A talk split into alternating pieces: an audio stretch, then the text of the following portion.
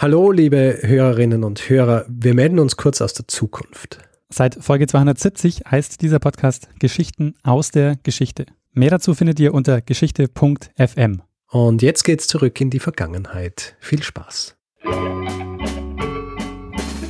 Lernen ein bisschen Geschichte. Lernen ein bisschen Geschichte, dann werden Sie sehen, Herr Reporter, wie das sich damals entwickelt hat. Wie das sich damals entwickelt hat. Hallo und herzlich willkommen bei Zeitsprung, Geschichten aus der Geschichte. Mein Name ist Richard. Und mein Name ist Daniel. Ja, und wir sind zwei Historiker, die sich Woche für Woche eine Geschichte aus der Geschichte erzählen, immer abwechseln und auch immer so, dass der eine nie weiß, was der andere ihm erzählen wird. Damit es immer überraschend und, ähm, und lustig ist für alle Beteiligten. also lustig ist nicht immer, aber äh, überraschend und halt interessant auch. Ja. Mit Fahrt. Äh, so geschehen auch letzte Woche und letzte Woche habe ich eine Geschichte erzählt. Daniel, erinnerst du dich noch, was das war? In Folge 219 hast du von der Kotze-Affäre erzählt. Und äh, ich denke, mehr muss man gar nicht spoilern. Äh, Kotze-Affäre reicht, wobei es ein Ja. bisschen fies ist, weil ähm, Kotze ja vermutlich gar nicht der Urheber ist, aber egal. Ja, schau, im, im Gegensatz, im Gegensatz zur, zur Folge äh, zu den, äh, zum Schädel von Haydn, äh, muss er interessanterweise bei der Kotze-Affäre keine Warnung aussprechen, dass man es nicht zum Essen hören soll. Die Leute Obwohl man meinen wird, dass, wenn, Kotze, aber naja, Ach so, ach, naja, ach, billige Namenswitze, Richard. Deswegen sind wir hier. Deswegen bin ich hier. Ähm, für billige Namenswitze. Dani, was wirst du mir für Möglichkeit geben, in dieser Folge billige Namenswitze zu machen?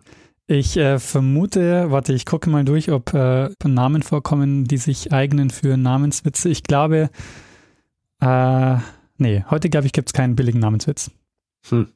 Richard, wir springen heute mal ins 19. Jahrhundert. Ah, wieder mal.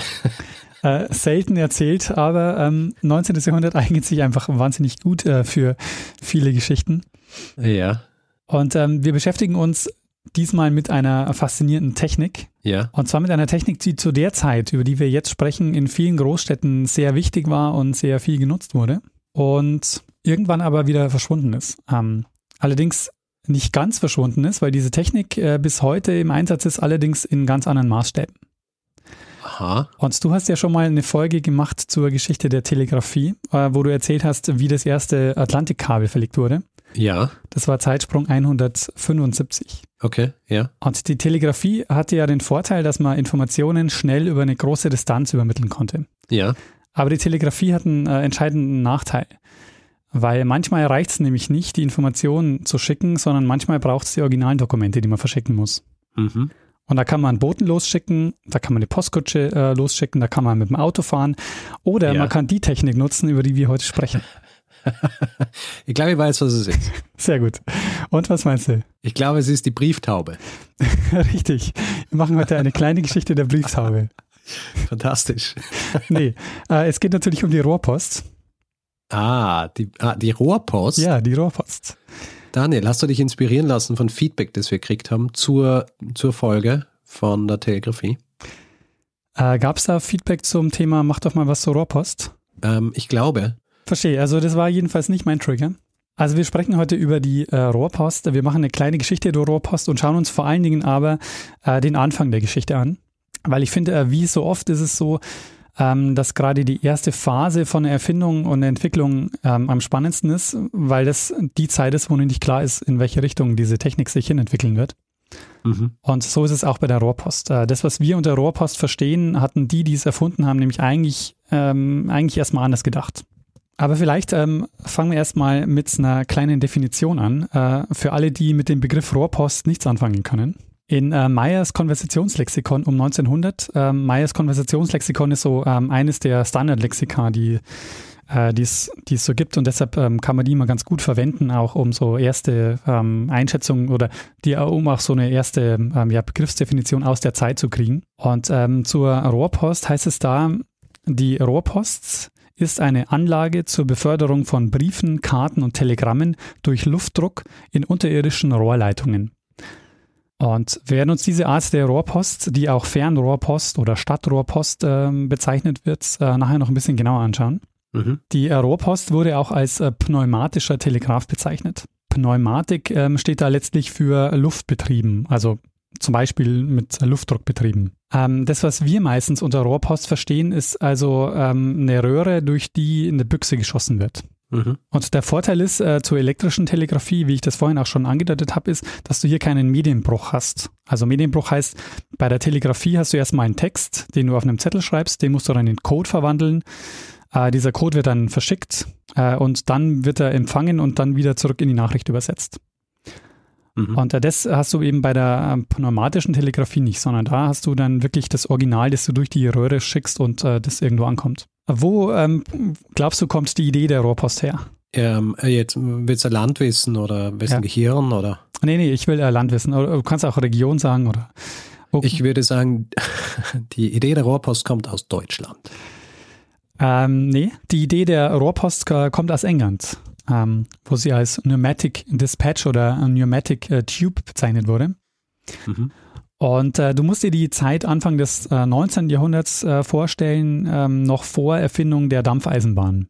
Also mhm. es gab schon Schienenverkehr ähm, und man hat auch mal schon quasi Waggons über Schienenverkehr transportiert. Die wurden allerdings äh, von Pferden gezogen und es gab noch keine mechanisch angetriebene Eisenbahn. Die Dampfeisenbahn war gerade so im Begriff erfunden zu werden und der andere alternative Antrieb, der elektronische Antrieb, der ähm, ist noch in ja, einigermaßen weiter Ferne zu dem Zeitpunkt.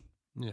Äh, und so äh, taucht jetzt die äh, Pneumatik äh, auf im Umfeld der Eisenbahn, weil ähm, de, neben dieser Dampfeisenbahn gab es die Idee zur sogenannten atmosphärischen Eisenbahn.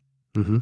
Ähm, diese atmosphärische Eisenbahn, da hatten die, ähm, ja, die Ingenieure ähm, sehr große Hoffnungen äh, reingelegt, weil sie haben gedacht, dass die Dampfeisenbahn für viele Strecken äh, nicht geeignet ist. Also man hat gedacht, so wenn es bergauf geht und so auf bergigem Gelände, können wir keine Dampfeisenbahn verwenden, da müssen wir uns irgendwie eine andere Technik ähm, überlegen. Außerdem ähm, kam es öfter zu Kesselexplosionen. Ähm, auch das ähm, mhm. äh, konnte bei der atmosphärischen Eisenbahn nicht passieren. Ähm, ich sage gleich noch ein bisschen mehr dazu, wie die atmosphärische Eisenbahn funktioniert hätte. Äh, und äh, ein Crash at Crush, wie du in, der, in Folge 128 erzählt hast mhm. äh, wäre mit dieser Technik auch nicht möglich gewesen. Also bei äh, dieser Geschichte Crash at Crush hast du erzählt, ähm, da hat man zwei Eisenbahnen als Event ähm, gegeneinander fahren lassen. Also die hat man quasi äh, crashen lassen. Ja. Und, man wollte sie eigentlich nicht zum Explodieren bringen, aber hey, shit happens. Ja. Und ähm, bei der atmosphärischen Eisenbahn wäre das nicht möglich gewesen, weil du kannst äh, da keine zwei Züge auf einem Gleis in unterschiedliche Richtungen fahren lassen diese Idee der atmosphärischen Eisenbahn und daraus entwickelt sich dann später die, die Rohrpost, die, die stammt von, ähm, von unter anderem einem, einem Pionier dieser Technik, dem George Medhurst. Mhm. Und dieser George Medhurst, der schreibt ähm, einige Aufsätze ähm, und einen davon, der ist und eine davon, der beschreibt die Technik dann schon sehr gut, nämlich 1812 schreibt er den Aufsatz mit dem Titel Berechnungen und Bemerkungen, die den Beweis für die Praktikabilität, die Effektivität und die Vorteile einer geplanten Schnellbeförderung von Passagieren über eine Eisenbahn durch eine Röhre mit 30 Fuß Flächeninhalt mittels der Kraft und Geschwindigkeit von Luft. Und wie du merkst, es mhm. waren Zeiten, in denen Titel von Aufsätzen noch wirklich aussagekräftig waren. Ja, eh, das ist sinnvoll eigentlich.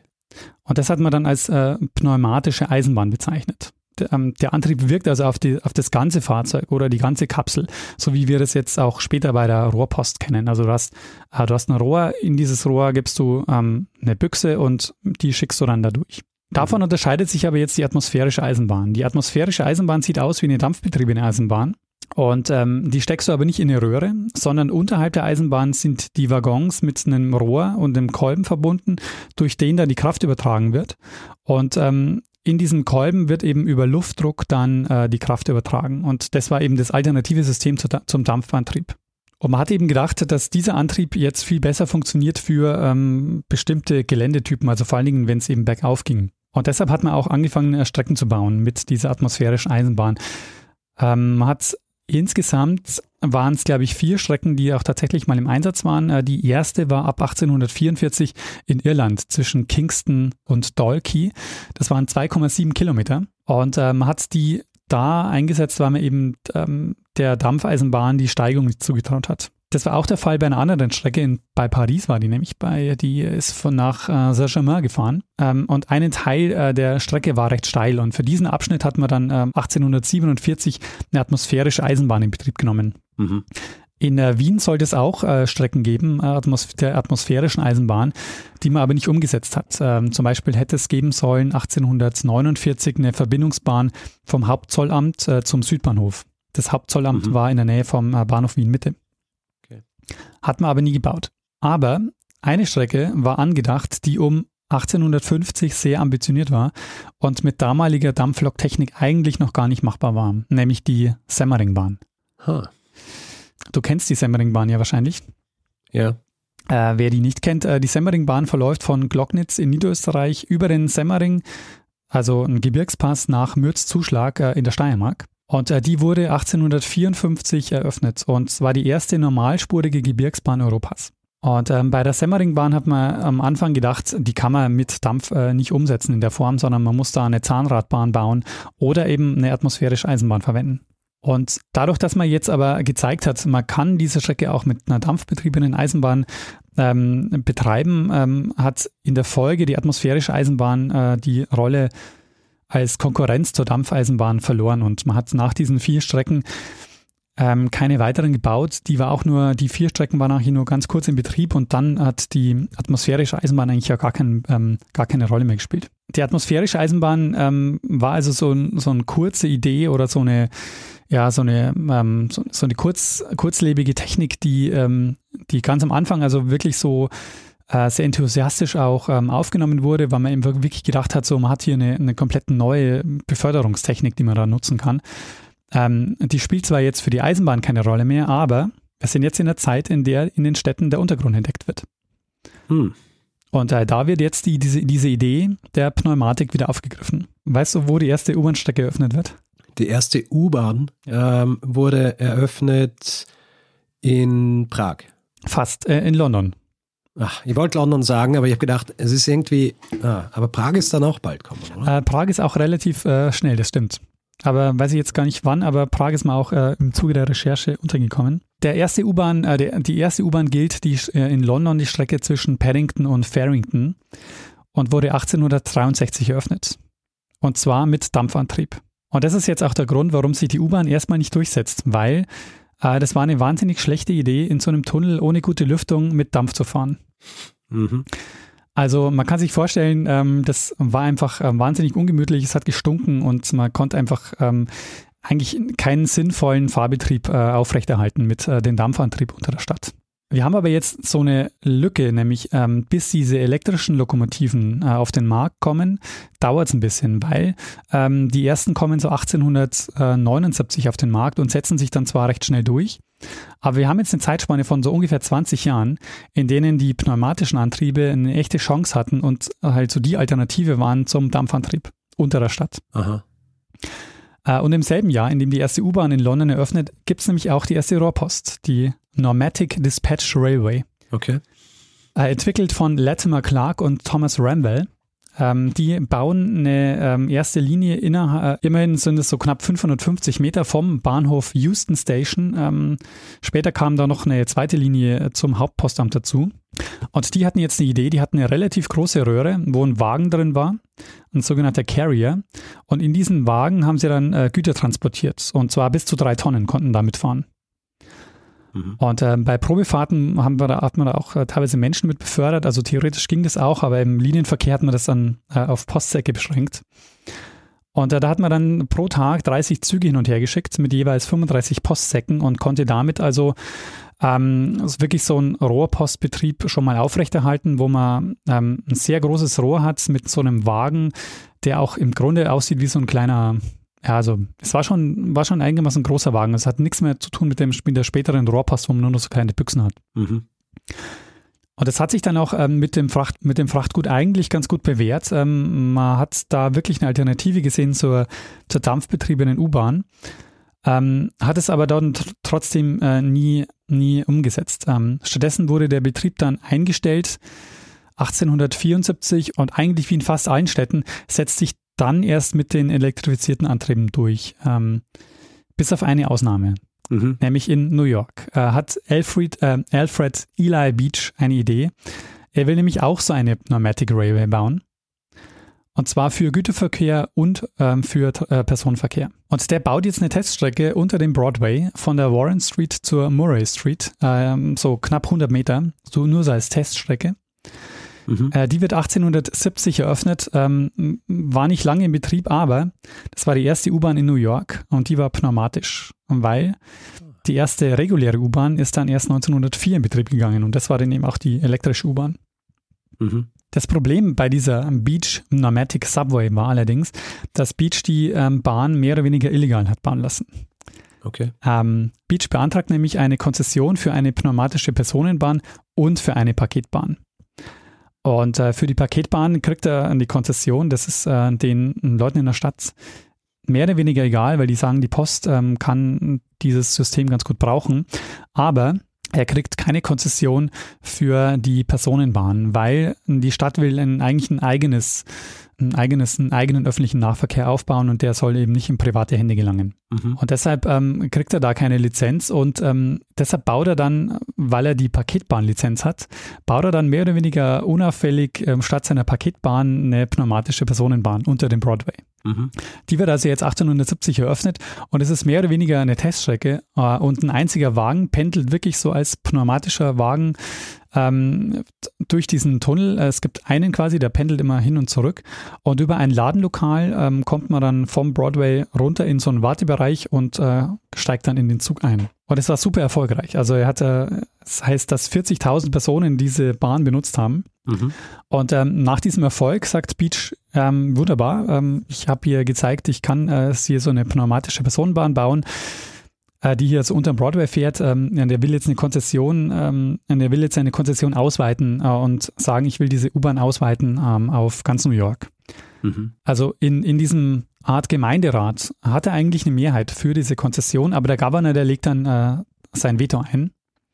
Mhm. Und dadurch verzögert sich diese Geschichte und was jetzt noch dazu kommt, ist, es gibt äh, einen, Korruptionsskandal äh, um einige Leute, die da ähm, verwickelt sind äh, in diese Geschichte. Die werden auch verhaftet und dadurch verzögert sich, äh, verzögert sich die ganze Geschichte. Und als er dann die Unterschrift bekommt, 1873, also der Governor unterschreibt hier, Beach, du kannst, äh, hast, hast die Konzession, du kannst äh, weiter ähm, die, die Bahn ausbauen, geht ihm das Geld aus, weil es kommt zu einer Wirtschaftskrise.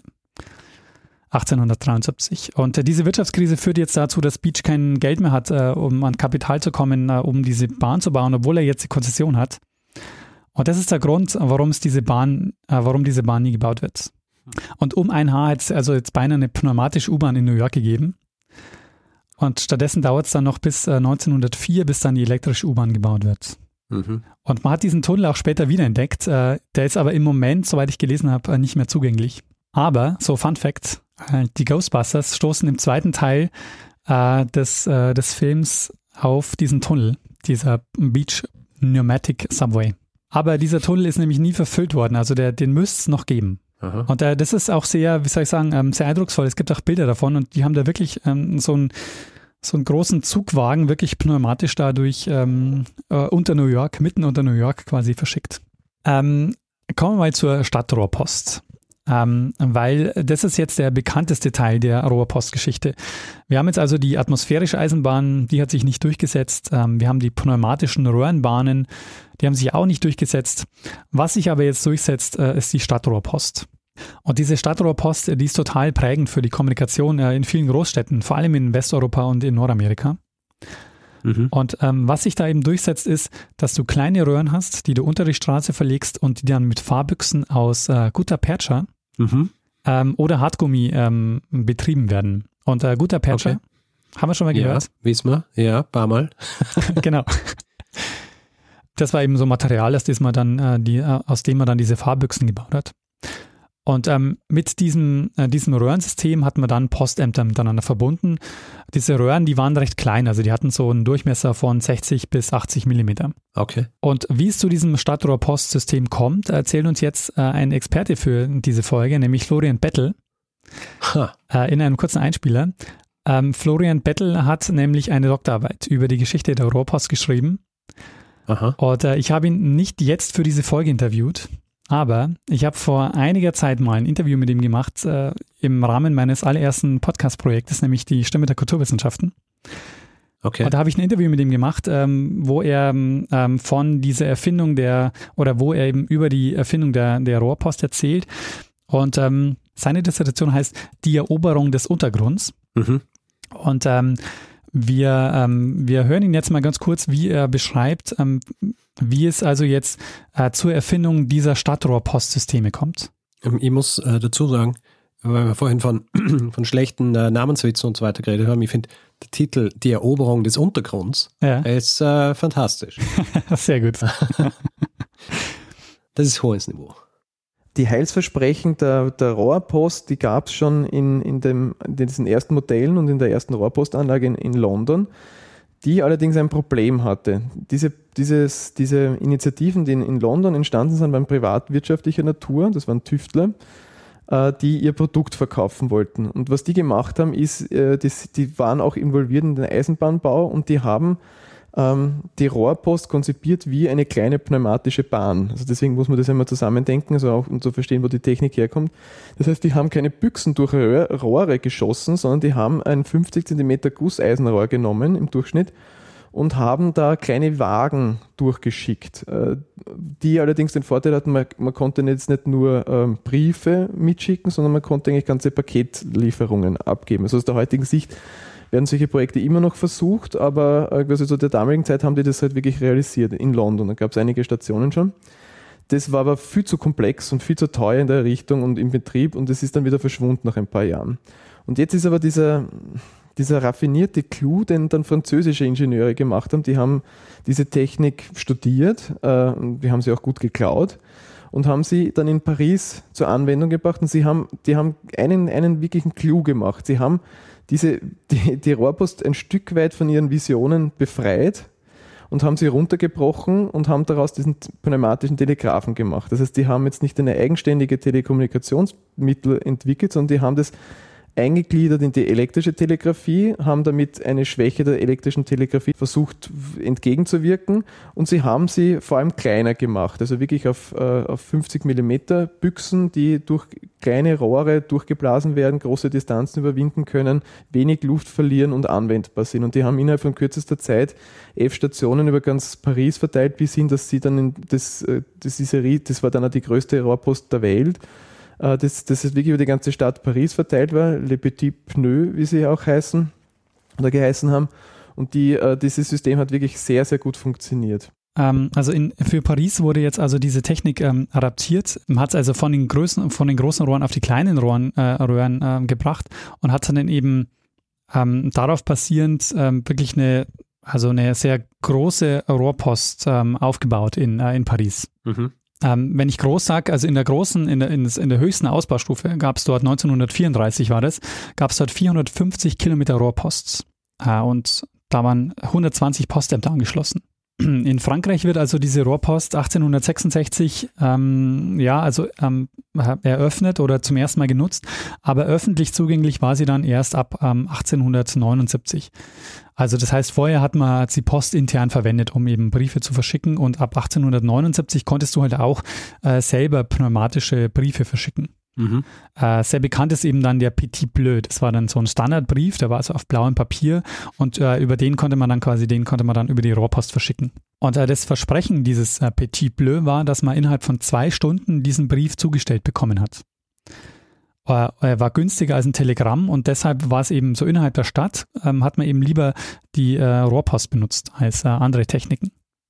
Mhm. Das ist auch wieder sowas, äh, was, wir, was wir nachher nochmal äh, genauer hören werden, aber ähm, zu wissen, dass du innerhalb ähm, von zwei Stunden in der Stadt einen Brief befördert bekommst, ist also ähm, für das 19. Jahrhundert ähm, nicht so schlecht. Also wenn ich heute einen Brief einwerfe ja. bei mir im Postkasten, dann ist der erst morgen da. ja, das stimmt. Also das Ganze wurde eben 1866 umgesetzt. Das heißt, angestoßen wurde das noch, ähm, um den Namen mal wieder in dem Podcast zu nennen, äh, unter einem äh, Bonaparte, nämlich unter Napoleon III. Ah, okay. Ähm, die Rohrpost wurde also jetzt in dieser ähm, Form der Anwendung als pneumatischer Telegraph bezeichnet, äh, weil sie eben die, die elektrische Telegrafie ergänzt hat. äh, und eben auf diese kurze Distanz effektiver war. Äh, wobei man die elektrische Telegrafie aber auch trotzdem noch gebraucht hat, weil man hat immer bei den Postämtern vorher telegrafiert und gesagt, so hier kommt gleich ähm, eine Rohrpost. Und dann haben die zurückgemeldet äh, über die elektrische Telegrafie, alles klar, wir sind bereit und dann hat man eben die äh, Büchse geschickt. Ähm, die Pariser Rohrpost geht zurück auf den Auguste äh, Crespin und verbreitet sich von Paris aus jetzt äh, in anderen Städten. Äh, und unter anderem kommt die Rohrpost auch relativ schnell nach Wien. Und wie das zuging, erzählt uns jetzt auch Florian Bettel. Ähm, das hat nämlich mit dem Crespin zu tun und mit einem anderen Namen, den du gleich hören wirst, nämlich mit Franz Ritter von Felbinger. Das Spannende eben ist die Entstehung in Wien und da eben, da ist man wieder bei Franz Felbinger, der ja quasi in Wien sitzt, hat das Wissen um pneumatische Anwendung aus New York äh, und dem fällt dann zu, gewissermaßen zu, wahrscheinlich, und das kann, ist jetzt eine Mutmaßung oder eine These von mir, weil er sich auf dem Gebiet wahrscheinlich als Experte in Österreich, also in dem damaligen Österreich, ausweisen konnte. Ich habe das verglichen mit einem anderen pneumatischen Projekt von einem gewissen Herrn Meyerhofer, das war so ein umtriebiger Tüftler auch und Unternehmer.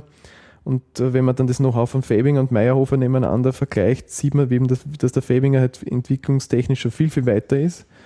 Und der Fabinger sitzt dann in Wien und äh, versucht seine Pneumatik anzuwenden und dann fällt ihm halt zu, dass er Gutachter für das Handelsministerium wird.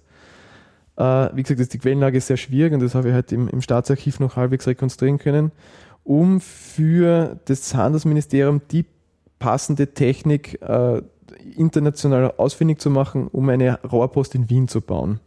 Und dann wird es eben dubios, der Fabinger reist nach London, der Fabinger reist nach Paris und kommt von Paris zurück und tritt auf einmal dann gegenüber dem Handelsministerium als Unternehmer auf und verkauft denen die Technik, die er eigentlich als Sachverständiger begutachten sollte. Gemeinsam mit einem gewissen Herr Crespin. Und der Crespin ist eigentlich tatsächlich äh, äh, Erfinder dieser Sender- und Empfangsapparate, die ja dann wirklich die Rohrpost äh, sehr, sehr äh, ökonomisch machen. Und die zwei tun sie zusammen, also die bleiben dann auch äh, in Partnerschaft, äh, unternehmerisch, der Chris Bayer und Fabinger, und verkaufen und entwickeln ihre Geräte weiter und verkaufen die dann ein Jahr später nach Berlin.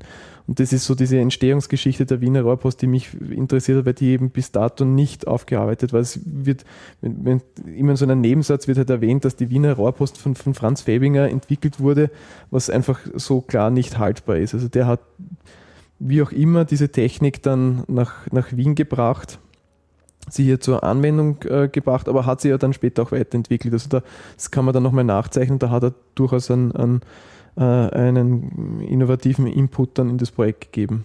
Also Felbinger hört äh, von New York, von dieser pneumatischen Bahn und denkt sich, ähm, ja, das könnte man doch in Wien auch äh, einführen. Äh, wird dann als Sachverständiger eingesetzt und ähm, tut sich dann mit dem Crespin zusammen, der in Paris die, ähm, die Rohrpost umsetzt, ähm, setzt sie dann in Wien um und verkauft dann die Technik weiter nach Berlin. Ähm, die Wiener Rohrpost wird äh, 1875 eröffnet und zwei Jahre später dann die Berliner Rohrpost, also 1877. Was man halt daran sieht, ist, dass in wirklich sehr, sehr kurzer Zeit äh, diese Technik sich durchsetzt und ähm, bald die Kommunikation in den Großstädten ähm, sehr prägt. Also in Paris zum Beispiel 1907 werden 9 Millionen Sendungen mit der Rohrpost transportiert. Mhm. Äh, zum Vergleich noch Wien hatte 1913 den größten Ausbau mit 53 Rohrpoststellen. Ähm, in Berlin 1914 die ähm, Ausbaustufe mit 77 Postämtern. Also das war schon ein sehr breites und großes Netz, äh, das man da mhm. äh, sich aufgebaut hat in, innerhalb relativ kurzer Zeit. Ähm, du willst wahrscheinlich aber langsam auch mal so ein bisschen mh, hm, wissen, wie das denn in der Praxis funktioniert hat. Schon. Wie kann man sich den Betrieb der Rohrpost vorstellen, also äh, im Einsatz? Und ähm, in dem letzten Einspieler wird uns jetzt Florian Bettel ähm, erzählen, wie die, wie die Praxis äh, in Wien war. Vor allen Dingen ähm, wirst du auch von roten Briefkästen hören, die äh, bis in den 1950er Jahren in äh, Wien verteilt waren. Mhm. Der Betrieb war so, wie schon, also wie bei der Telegrafie, das ist Peer-to-Peer, -Peer, das heißt, die, die, die KK äh, Zentralstation schickt eine Rohrpostsendung und eine Rohrpostsendung heißt, verschiedene, du kannst verschiedene Dosen, also Büchsen aneinander rein und musst jetzt nur eine Büchse immer durchschicken, sondern du konntest halt bis zu sechs Büchsen, glaube ich, jetzt, wenn ich es jetzt richtig im Kopf habe, durch dieses System durchpusten, hast vorher telegrafisch avisiert, hey, da kommt jetzt eine Sendung, dann landet das in diesen äh, Empfangsapparat, die nehmen diese Büchsen raus, sortieren sie um und schicken sie gegebenenfalls weiter oder leiten sie hausintern an die Telegrafie, also an die elektrische Telegrafie weiter, dort wird es dann weiter versendet. Das ist die telegrafische Anwendung. In Wien gab es eine Spezialität und das ist wirklich in Wien erfunden worden, der pneumatischen Briefe. Und da bin ich jetzt bei deiner, bei deiner Frage. Äh, in Wien konnte man auch äh, äh, spezielle Kuverts kaufen und äh, einen wirklich Brief schreiben, das in das Kuvert tun und in einen roten Postkasten werfen. Und diese roten Postkasten hatten die Order, also die Briefträger hatten die Order, die, die, die, die Postbediensteten, äh, alle halben Stunde diese Postkästen zu leeren, was ja aus heutiger Sicht fantastisch ist. Das heißt, wenn du da was reingeworfen hast, glaube ich, war das Versprechen, dass das, glaube ich, zwei Stunden später oder sowas, da bin ich jetzt nicht ganz sicher mehr, irgendwo an einem Punkt in Wien ankommt. In Wien. Also da gab es dieses Postrayon und, und an dem ausgerichtet konntest du sicher sein, das wird jetzt wirklich auf schnellstmögliche Weise durch die Stadt transportiert. Also das war der pneumatische Brief, der sogenannte. Der wurde für, die, also für diese gröbere Strecke mal mit der Rohrpost geschickt und dann halt mit einem äh, Postbediensteten ausgetragen. Das war natürlich zu bezahlen, das war halt nicht ganz günstig, aber war wirklich eine, eine Innovation, die gut funktioniert hat und dann, also nicht im ersten Jahr, aber dann nach und nach angenommen wurde von der Wiener Bevölkerung. Rayon, das, äh, das Wort, das äh, Florian Bettel verwendet hat, äh, steht quasi für den ähm, Postbezirk, also dieser, mhm. dieser Postbereich äh, Wien quasi, der wurde dann mit diesen roten Postkästen, Postkästen abgedeckt, sodass man ähm, also bei jedem roten Postkasten sagen konnte, innerhalb von zwei Stunden wird dieser Brief innerhalb dieses äh, Bezirks oder dieses, dieses, ähm, dieses Bereichs ähm, zugestellt. Mhm. Und ähm, eine technische Weiterentwicklung äh, gab es dann in Berlin. Ähm, das hat man in anderen Städten nicht umgesetzt, nämlich die sogenannte Schnellrohrpost äh, hat man in äh, Berlin eingeführt. Das, die Besonderheit dieser Schnellrohrpost war, dass die eine automatische Weichenstellung hatten. Ähm, und du konntest da eben ähm, schon an der Büchse ähm, einstellen, ähm, welche, welche Weichen quasi diese Büchse nehmen muss. Äh, das ging bei anderen Rohrpostlinien äh, nicht, das mussten da Menschen machen. Und äh, deshalb, es gibt so Bilder, die sind total beeindruckend, wo halt Menschen in so Post, Rohrpostzentralen sitzen, wo Dutzende Rohre also dann kommen und die Menschen halt davor sitzen und Büchsen in Empfang nehmen und dann irgendwo anders hin weiterleiten. Mhm. Ähm, man kann sich das ja vorstellen wie bei der Telefonie, und da hast du schon mal eine Folge gemacht zur Geschichte des ja. Fräuleins vom Amt. Ähm, also der Personen, äh, die, äh, die die Verbindung hergestellt haben. Und bei der Rohrpost war es eben auch so. Da kam quasi die Rohrpost und die mussten dann da auch von diesen Zentralen weiter ähm, geleitet werden. Mhm. Ähm, es gibt noch eine besondere Geschichte äh, in Wien äh, zu erzählen oder aus Wien zu erzählen. Äh, ich habe nämlich nur den halben Titel von Florian Bettels Doktorarbeit vorhin erwähnt. Der halbe Titel ist Die Eroberung des Untergrunds. Ja. Der Titel geht aber weiter. Der heißt nämlich äh, Das Projekt der pneumatischen Leichenbeförderung zum Wiener Zentralfriedhof von 1874. Es wird immer besser. Warte mal, darüber, ähm, darüber habe ich schon mal gehört. Ja. Ähm, und ich glaube auch im Zuge äh, von Feedback, das irgendjemand einmal gegeben hat, oder vielleicht hat sie mal als Hinweis geschickt, aber ja, davon, davon habe ich gehört. Ja, das kann gut sein, dass da mal ein Hinweis kam. Äh, das ist nämlich auch eine sehr, sehr kuriose Geschichte. Man hat den äh, Zentralfriedhof äh, 1874 eröffnet und ähm, zu dem Zeitpunkt, also wer Wien nicht kennt, ähm, äh, der Zentralfriedhof liegt so ein bisschen außerhalb, also ähm, ist ein sehr, sehr großer Friedhof, der, ähm, der außerhalb Wiens gebaut wurde und die, die, die, ähm, die Friedhöfe innerhalb der Stadt hat man quasi aufgelassen. Und ähm, das Problem 1874 war, dass man keine gute, dass man noch keine gute Verkehrsanbindung hatte. Mhm. Das heißt, ähm, man hatte zwar diesen Zentralfriedhof ähm, und hatte ähm, bis zu 50 Begr Begräbnisse am Tag an diesem Zentralfriedhof, aber er war zu dem Zeitpunkt weit weg und war schlecht angebunden. Und äh, deshalb hat sich der Gemeinderat ähm, überlegt, wie wäre es eigentlich, wenn wir eine pneumatische Leichenbahn machen äh, und die Leichen ähm, wie gesagt, bis zu 50 am Tag, es waren schon relativ viele, ähm, könnte man doch eigentlich äh, über eine äh, pneumatische Bahn ähm, zum Zentralfriedhof verschicken. Aha. Und ähm, so wie es aussieht, ist es auch ein Vorschlag, der äh, nicht nur eingereicht wurde, sondern auch angenommen wurde. Und man hätte eigentlich mit dem Bau begonnen. Wir haben wieder ja, Weltwirtschaftskrise. Wir sind 1874.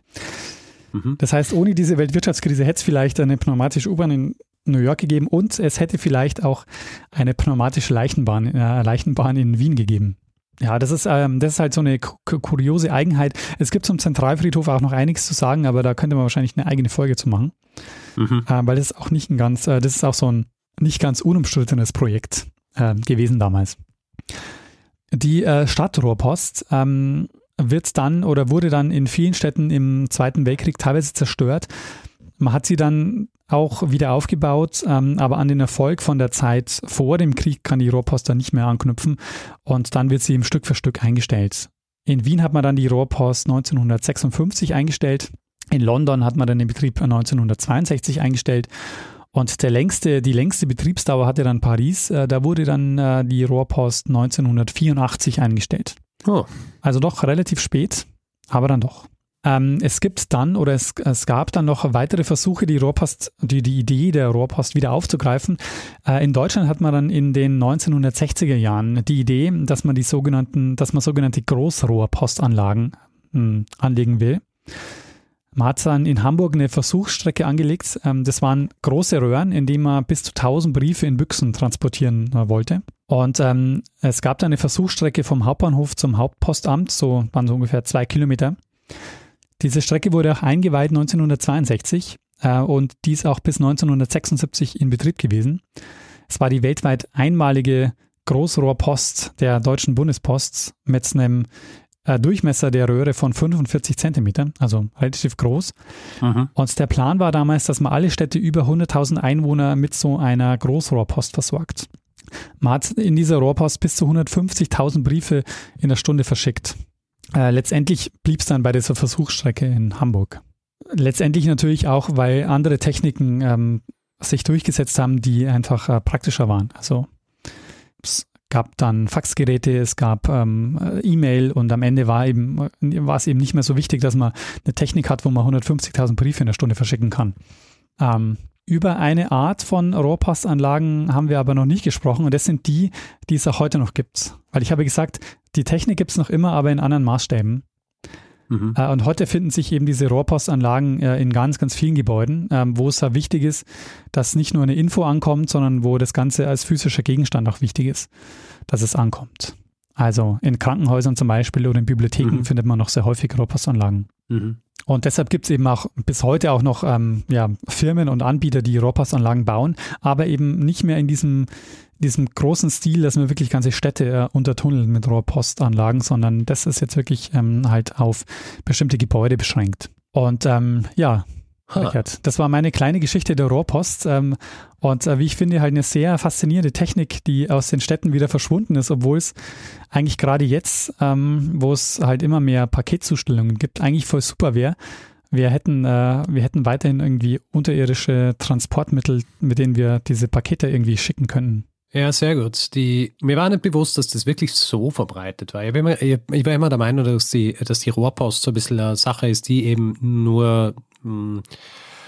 Äh, weil ihr zum Beispiel ähm, früher nach der, nachdem ich Matura gemacht habe, beziehungsweise Abitur für, für alle, die aus, äh, aus Deutschland zuhören, ähm, habe ich in einer Bank gearbeitet. Ja. Äh, einen Sommer lang. Und da hat es Rohrpost gegeben. Und dann habe ich gedacht, ah, das ist sowas, das ist halt in so großen Unternehmen und so Banken und so weiter, wo halt so Zeugs hin und her geschickt werden muss. Ja. Mir war aber nicht bewusst, dass das quasi nur ein, äh, ein kleines Überbleibsel einer ähm, eigentlich ähm, riesigen Sache war. Also war der damals nicht bewusst oder bis, bis heute nicht? Ich muss so ganz ehrlich sagen, ich habe äh, seitdem wenig über Rohrpost nachgedacht. also, ähm, ja, wahrscheinlich, ähm, na, eigentlich war es mir so bis heute eigentlich nicht bewusst. Also ich finde es auch sehr faszinierend, weil es auch wirklich ähm, die, die Kommunikation in so einer Großstadt sehr geprägt hat. Also nicht nur in den großen Städten, die wir jetzt besprochen haben, sondern es gab auch in Nordamerika in ganz vielen Städten die Rohrpost. Und die Spezialität in Nordamerika war, dass man da auch, dass man die auch größer gebaut hat, so dass man da auch wirklich kleinere Pakete hat mit verschicken können. Hm. Hm. Ja, ich meine, es wäre schon praktisch heute, ähm, wenn man Wenn man sowas hat, wo man dann innerhalb von zwei Stunden Sachen verschickt. Ich meine, das ist wie äh, heutzutage, wenn du was innerhalb von zwei Stunden brauchst, einen Botenservice. Genau, ja. Ja, dann fährt jemand mit dem Rad und bringt es hin und so weiter. Aber so, ähm, ich meine auch die Vorstellung, wenn das wirklich alles so verbunden wäre. Stell dir vor, du hättest in deinem, in deiner Wohnung so ein Ding und es wäre so eine super schnelle Rohrpost, wo du selber die Weichen stellen kannst und dann kannst du es reinhauen und äh, überall hin verschicken. Quasi instantly. Und das war genau die Vision, die sie eigentlich hatten mit der, äh, mit der Rohrpost. Als sie die gebaut haben, haben sie gesagt, eigentlich wäre es wünschenswert, jeder Haushalt hat einen Anschluss an diese Rohrpost.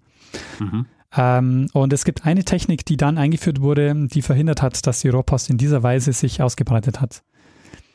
Nämlich das Telefon. Mhm. Weil am Ende diesen Anschluss quasi, dass, jede, dass jeder zu Hause diesen Anschluss hat, das ist dann die, die Tel das Telefon geworden und nicht die Rohrpost. Mhm. Ist halt weniger, wie soll ich sagen, äh, fehleranfällig wahrscheinlich. Ja, Auch. so eine Telefonleitung im Vergleich zu, was sie so Röhren, wo dann Zeug ständig steckt, ja. weil jemand die falsche Weiche äh, einstellt oder so. Also was mich halt sehr fasziniert hat, war, dass diese Pneumatik, äh, die man dann als diese Stadtrohrpost ähm, kennt, eigentlich ähm, so die große Alternative zum Dampfantrieb war, bevor die Elektrifizierung aufkam. Also es hätte auch anders kommen können und es wäre quasi, wenn die Elektrizität später gekommen wäre oder so, dann wäre vielleicht wirklich, äh, wäre es so gekommen, dass wir ganz viele atmosphärische Bahnen hätten und auch U-Bahnen äh, als Pneumatik umgesetzt worden wären. Ich meine, dass es tatsächlich mal in New York eine, eine, eine Personenbeförderung gab, quasi über Pneumatik, das finde ich ja sensationell. Ja, voll. Ja, so ist es mit, ähm, mit der Technik. Weil, ähm, weil du vorhin gesagt hast, wie das dann ist, wenn, äh, also dass dann die Dinge alle verschwunden sind und es gibt nur noch so Überbleibs.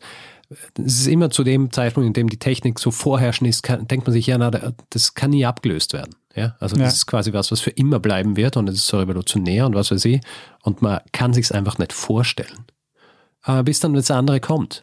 Und dann äh, geht es alles ganz schnell. Und ja, dann äh, plötzlich ist so ein Riesending mit so einer riesigen Investition und all diesen Dingen obsolet. Und äh, das war's dann. Naja, genau. Das ist wie, äh, keine Ahnung, als die, die Dreadnoughts eingeführt worden sind und dann ganze äh, Flotten einfach äh, obsolet waren. Weil es einfach quasi ein, ein Paradigmenwechsel war. Ja, das stimmt. Also ich meine, das verbreitet sich ja auch so, so schnell und es scheint also allen irgendwie halt so logisch zu sein, dass diese Technik ähm, irgendwie noch fehlt und irgendwie total gut ist. Mhm. Und da, äh, plötzlich interessiert sich keiner mehr dafür. Tja. Sehr schön. Sehr schöne Geschichte, Daniel. Ich danke dir, dass du, ähm, dass du diese Wissenslücke bei mir gefüllt hast. Ja. Jetzt werde ich vielleicht wieder ähm, noch ein bisschen mehr über, über Rohrpost nachdenken als, als die letzten 20 Jahre. Sehr schön.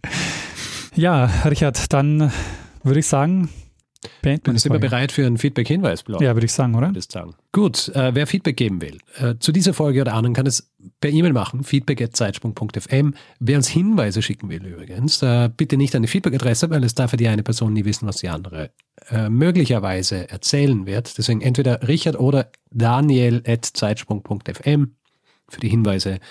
Für weiteres Feedback gibt es äh, natürlich auch unsere Seite zeitsprung.fm, wo man kommentieren kann. Oder auch Twitter. Wer auf Twitter ist, da haben wir einen Account, sind wir auch persönlich dort.